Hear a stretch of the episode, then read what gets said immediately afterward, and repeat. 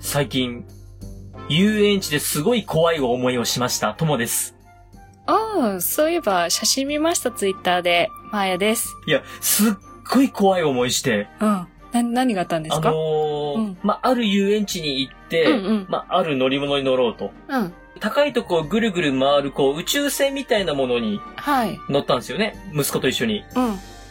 で、レバーを上げ下げすると、その、宇宙船がこう上がったり下がったりするよっていうあーはいはいはいはい単純なやつなんですようん。もう全然怖くもないやと思って。なんか想像つきます。はい。で、乗るときに、うん。ベルトを係員の人が締めてくるじゃないですか。はい。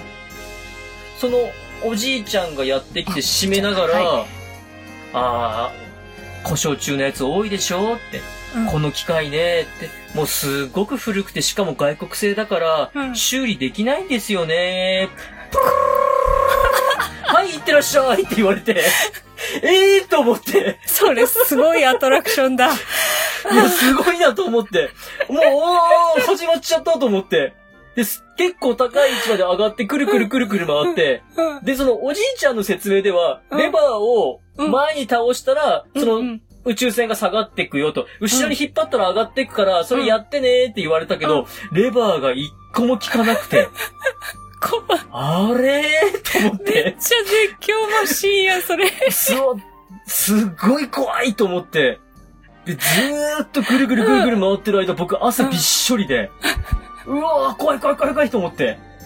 でもそれ、終わって、うん。降りた時にう、ん。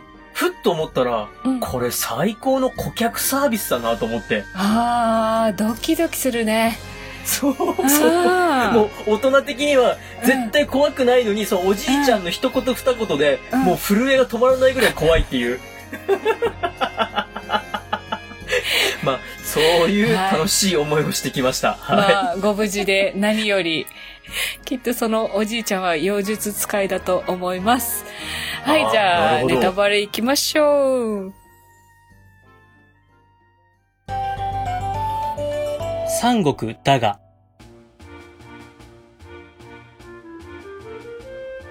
今週のネタバレです。はい。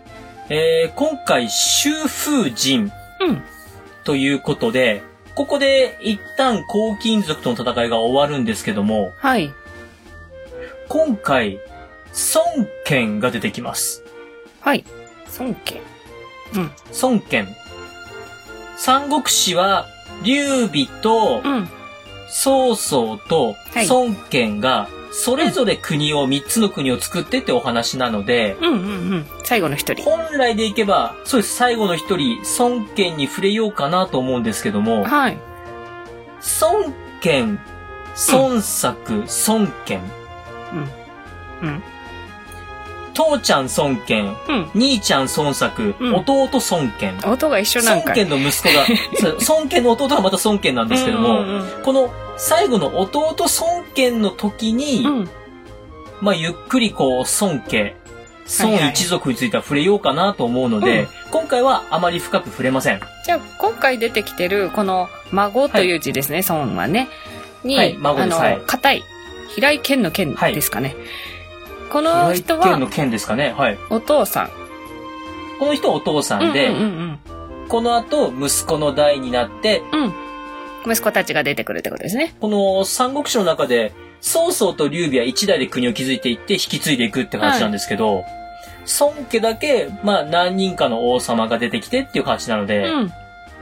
今触れて今ネタバレするのもあれかなと思うんで、後々触れます。はい、わかりました。そして今日は、黄金族との戦いが一段落つきましたので、はい。改めて黄金族の詳しい説明をしていこうかなと思います。高金属についての話はい。ね。はい。そういうことです。はいお。願いします。えー、ちなみに黄金の乱は、うん。何回か出てきますけども、聴覚。聴覚っていう人が、太平道っていう、まあ、宗教組織の中で、その宗教組織を元にした農民反乱です。うんうんあの、今回、その、妖術を使うみたいな、聴覚の弟が妖術を使はっいはいはたいみたいに、まあ、当時の中国で行くと、その、まあ、例えばですけど、医療ができると、まあ、妖術ができるとか、 1000人から医療を教わった不思議な人たちみたいな形で、ちょっとまうんあ曖昧にされてるところがあるんですけども、うん。その聴覚兄弟たちが起こした黄金の乱。で、ここまでの流れでいくと、うん。黄金の乱本体が、まあ、破れたよっていうところまで来てるんですよね。はいはい。そう、そうですよね。うん。本体が破れたけども、まあ、中国中にたくさんいたので、うん。その後、生き残った黄金族がどうなったかっていうのに触れていきたいなと思います。はーい。なんかその、妖術使いが出てきたとことかは、まあ時代は少し違うかもしれないけど、西遊記とかを思い出したんですよね。なんかそういう人たち、西遊記っていっぱい出てくるでしょまああれは妖怪だったりするんだけど、妖怪。うんなんか千人そうい妖う怪。こう、俗とか強い人たちを妖怪に見立てて西遊記って書いてあるのかなって思って、うん、うん、うん。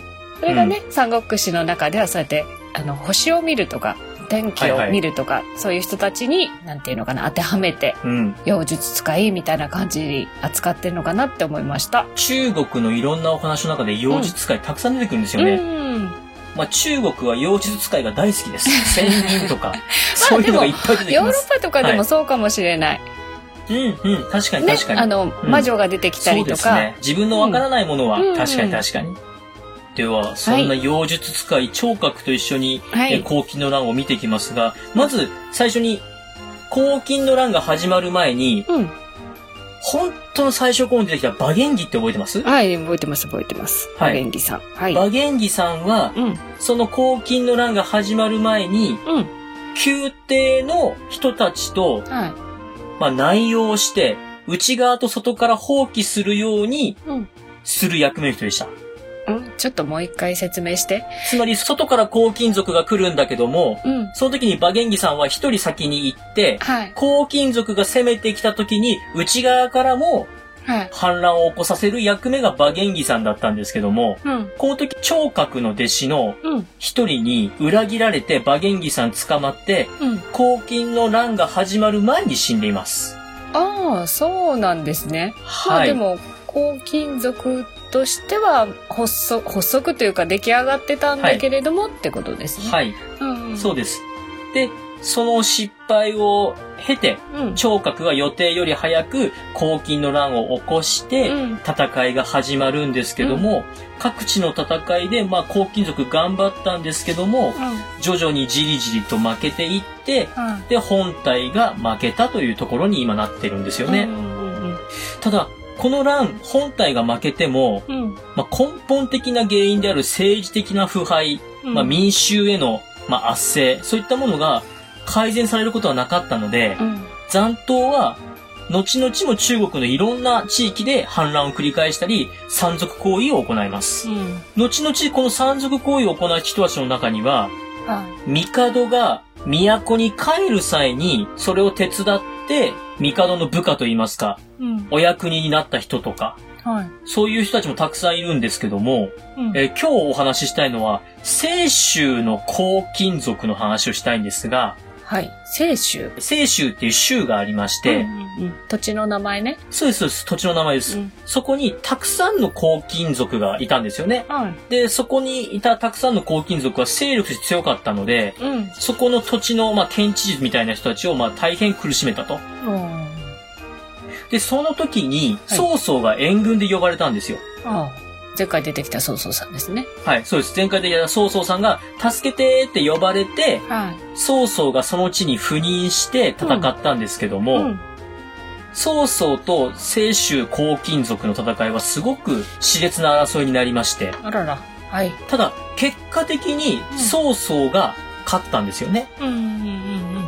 で、ここからが面白い話で、はえー曹操はその黄金族のい。うん。すごくたくさんの兵隊というか農民というかを、うんなんと自分の兵隊に抱え込みます。ああ、まあ、俗だったけど、とりあえずそうです、おいそうででよす。と。族だったけど、そうです。うんで、自分の軍隊にすることができたので、うこんこから曹操の軍隊が強くなっていくんです。おー俗もね、いい社会というか、いい政治人のところにはくっついていっていいわけですからね。確かにも確かとにも。とが。反乱とはいえね。うん。で、中国こういったその農民反乱を抱え込むとかっていうのは結構あるパターンで、うん。で、曹操もその結果、強い軍隊を手に入れたので、後の中華の争いに、まあ、有利になっていくってとこなんですよ。うん。うん。うん。うん。なるほどね。これが面白いのが、うん。その黄金族が曹操の部下に入ったんですけども、はい曹操の作った国とはい。契約をしていたわけではなく、どうも曹操個人と契約してたみたいで、おお。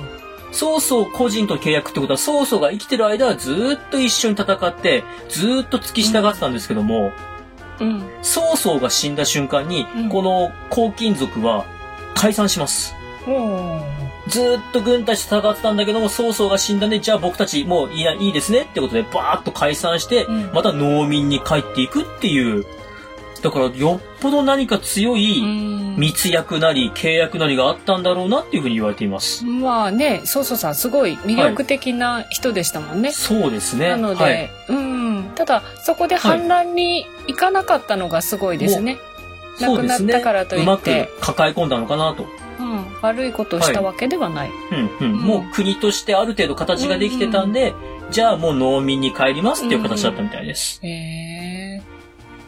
ちなみにこの曹操とうん。黄金族の密約っていうのはよくわからないんですけども、はい。ちょっと面白い話がありまして、はい。ある時、曹操が大ピンチになります。大ピンチになって、負けて、曹操が逃げ帰るんですけども、うん。逃げ帰る時に、まあ、清州黄金族の兵隊、まあ、清州兵って言うんですけど、はい。清州兵が曹操のお友達の軍隊に、まあ、襲いかかった。はで、襲いかかって、まあ、金品を奪ったり、い。悪いことをたくさんしたんですけども、それでお友達が曹操に、オタクんとこの軍隊、うちにひどいことするんだけどと。なるよね。うんうん。そうすると、逆にその曹操は清州兵を守ることがあったそうです。なんでもうそういう約束だからと。だあから、おそらく、何か特権が与えられてて、例えばその、略奪自由とか、あ、うん。好きなようにやっていいよ的なことを言われてたんじゃないかあーというふうに言われています。もう結構じゃあ自由にさせてたから居心地よかったのかもしれないね。うーん、かもしれないですね。うん、うん、うん、うん。まあちょっと不思議な関係なんですけども、へなんていうんですかね、この清州黄金族とうん曹操の個人的なつながりが、ーうん今後の中国を動かしていくっていうところが面白いなと思って今回は、えー扱わさせていただきました。はい。最後気合だ ったな。えー、じゃあ、えーそのはいまあ、黄金族っていう名前じゃなくなっても、この三国志には関わっていってるってこ関とわでっすてよくるね。っていう話です。うーん吉、川英治さんの三国志ではもう、そういうとこ、ころは出てこないんですけども、うん出てこないんですけど、まあそういいううバックボーンがあるんだよって知っといてもらえると、なんで曹操急に強くなったんだろうとかっていうのが見えてくるかなと思うんで、ううんなるほどね。まあ、それこそ敵にも味方にも人気がある人っていうのはね、いるから、そういうことでしょなんか随分まーちゃん曹操ファンね。う。えいや、なんかね、あの、賢く生きる人が好きなんですよ。なるほど。 なんか、何 ちょっと悪いことしながらでも、なんかこう、実はいは直な人よりも、ちょっと悪いことしながらでも、あ、賢いなって生きてる人の方が好うんうんき。うんうんああ、なんか先週から随分。ちなみ に、ちなみに、うん吉川英治版は、ユリがはい主人い公や、なん知ってるで。よ、知ってそれる、忘知れっないてる。で、忘れないでね。分かってる。別に、リュウビが悪いって、えリュウビって割とこう、まっすぐな人でしょまっすぐ、まっすぐな感じになんとなくね。はい。はうーん。いや、それが悪いとかなんとか言ってるんじゃなくて、いはいはい。大丈夫、劉備の悪いところいっぱい出てくるから。これじゃあ、あーなるほどなるほど。まあでもこれから本当劉備の悪いところいっぱい出てくるん で。まあそういうところもよろしくお願いします。はい ははいい。。 いやいや、えーリュウビ以ー上も好きですよ。えー本日のネタバレは以上です。はい、ありがとうございましはいた。面白かったです。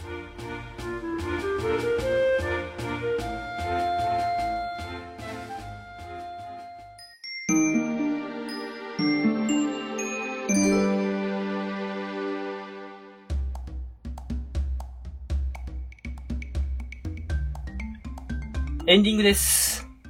はい。どうだったでしょうか今回のネタバレ会。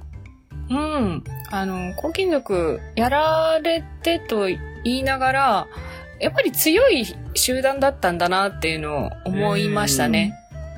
本編読んでてもそうだし、はいはい。うんうんその後に影響を与えるんだったらですね。宗教とか信仰心で繋がってるっていうのは強いのかもしれないですね、気持ちの部分で。うんうんうん。はいうん。まあまあ、ででも、それは今でもそうですよね。日はいは本い人って割と無宗教なので、そこピンとこないけど、も、うんやっぱりね、宗教心とかってすごく強いもんだなとは思います。まあ信じるものと戦えるっていうのはまあ強いのかなと思いますうね。んうんうん。うん、うん、うん。では、今週もメールアドレスの方よろしくお願いします。はい。わかりました。はいい、や、皆さんが、劉備につきたいか、曹操につきたいかを聞かせてもらいたい気がします。 確かに。ちょっと聞きたいですね。はい。聞きたいですね。うんはい。よかったらお知らせください。はいメールアドレスは、数字で359、アルファベットで DAGA、三国だが、アットマーク gmail.com。エピソードの概要欄に、名前だけで送れるメールフォームもご用意しております。ツイッターをされている方は、ぜひ、ハッシュタグ、三国だがをつけてつぶやいてください。三国を漢字、だがをひらがなでお願いいたします。じゃあ、次回からはいまた新しいとこに入りますが、えー来週は、うん十条寺と、ダフ乱流ダフー乱流。はい。に触れたいと思います。はい。わかりました。はでは、また日曜日にお会いしましょう。